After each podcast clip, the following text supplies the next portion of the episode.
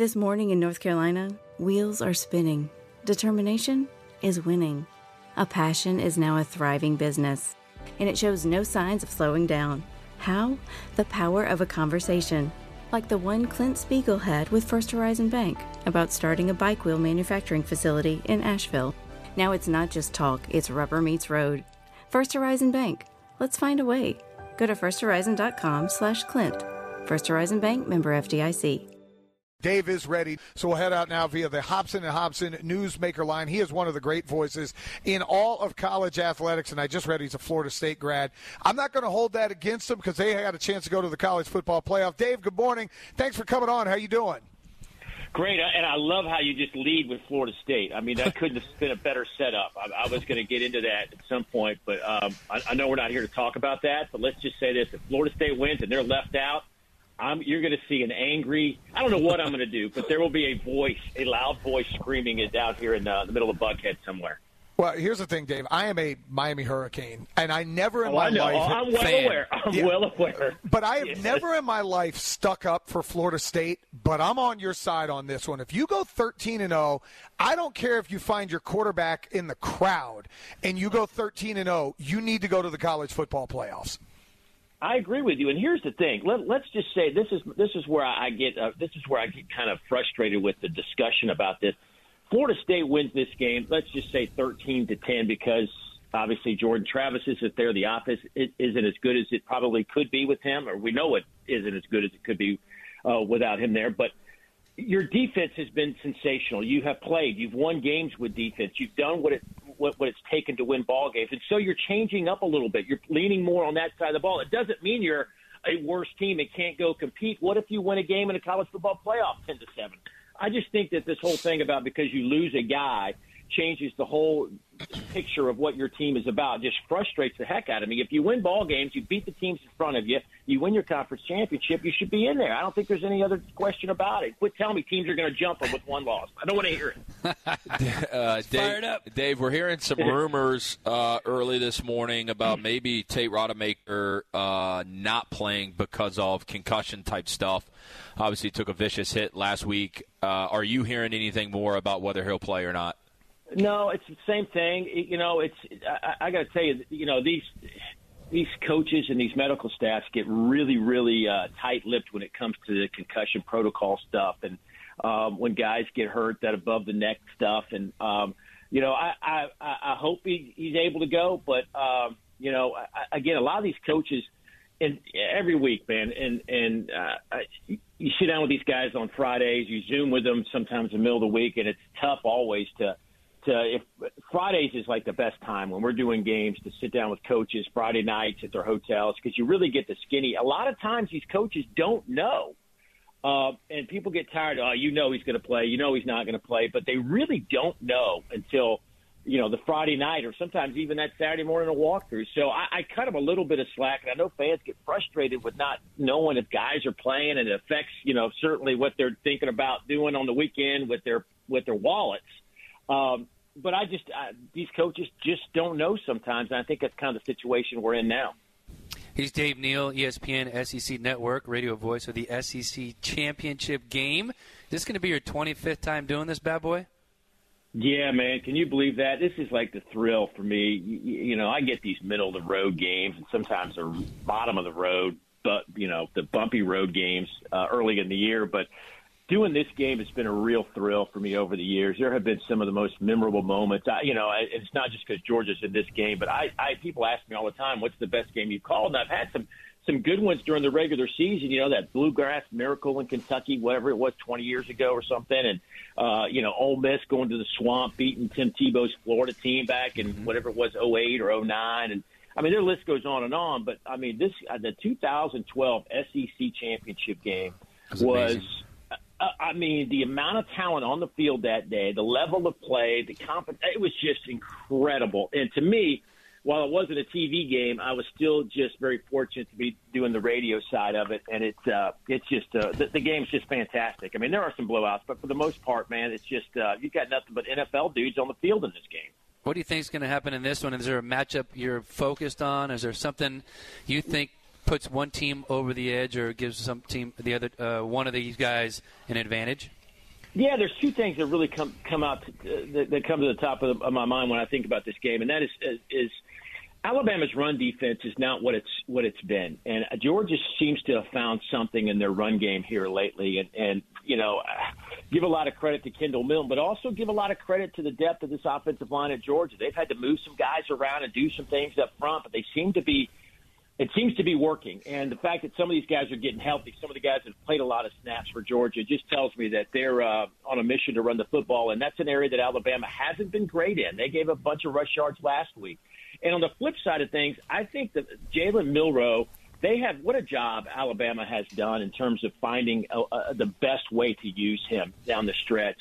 Um, he's running the football at a really high clip. He's been hard to stop, and it's not going to necessarily be the the 20 yard scramble. It's the seven yard scramble that picks up a first down and moves the chains. And if Georgia's got to be able to find a way to kind of limit that. But uh, those are two things that really jump out to me right now. And obviously, if Bowers gets in the in the game and is able to play at a decent level, that changes the whole dynamic for Georgia from an offensive standpoint. Dave, you're doing games every week on TV for SEC Network, and uh, how hard is it to make a pivot from TV, the mechanics of TV, then to radio doing your job? And would you rather call a kind of a blowout game on TV, or would you rather call a great matchup game on radio?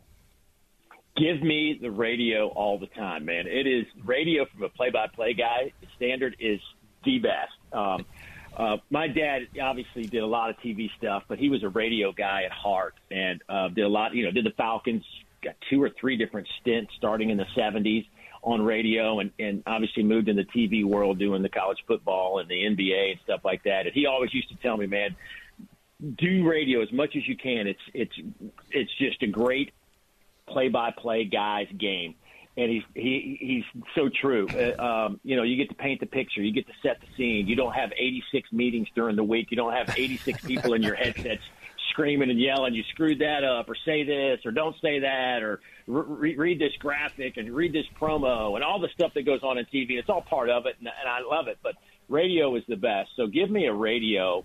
Um, give me a radio game every time. Um, you know, even if it was two blowouts, I would take the radio game over the TV. But as you guys well know, man, there's a little bit more money in the TV world. Than yeah, we know. right. So, so I like to limit that a little bit.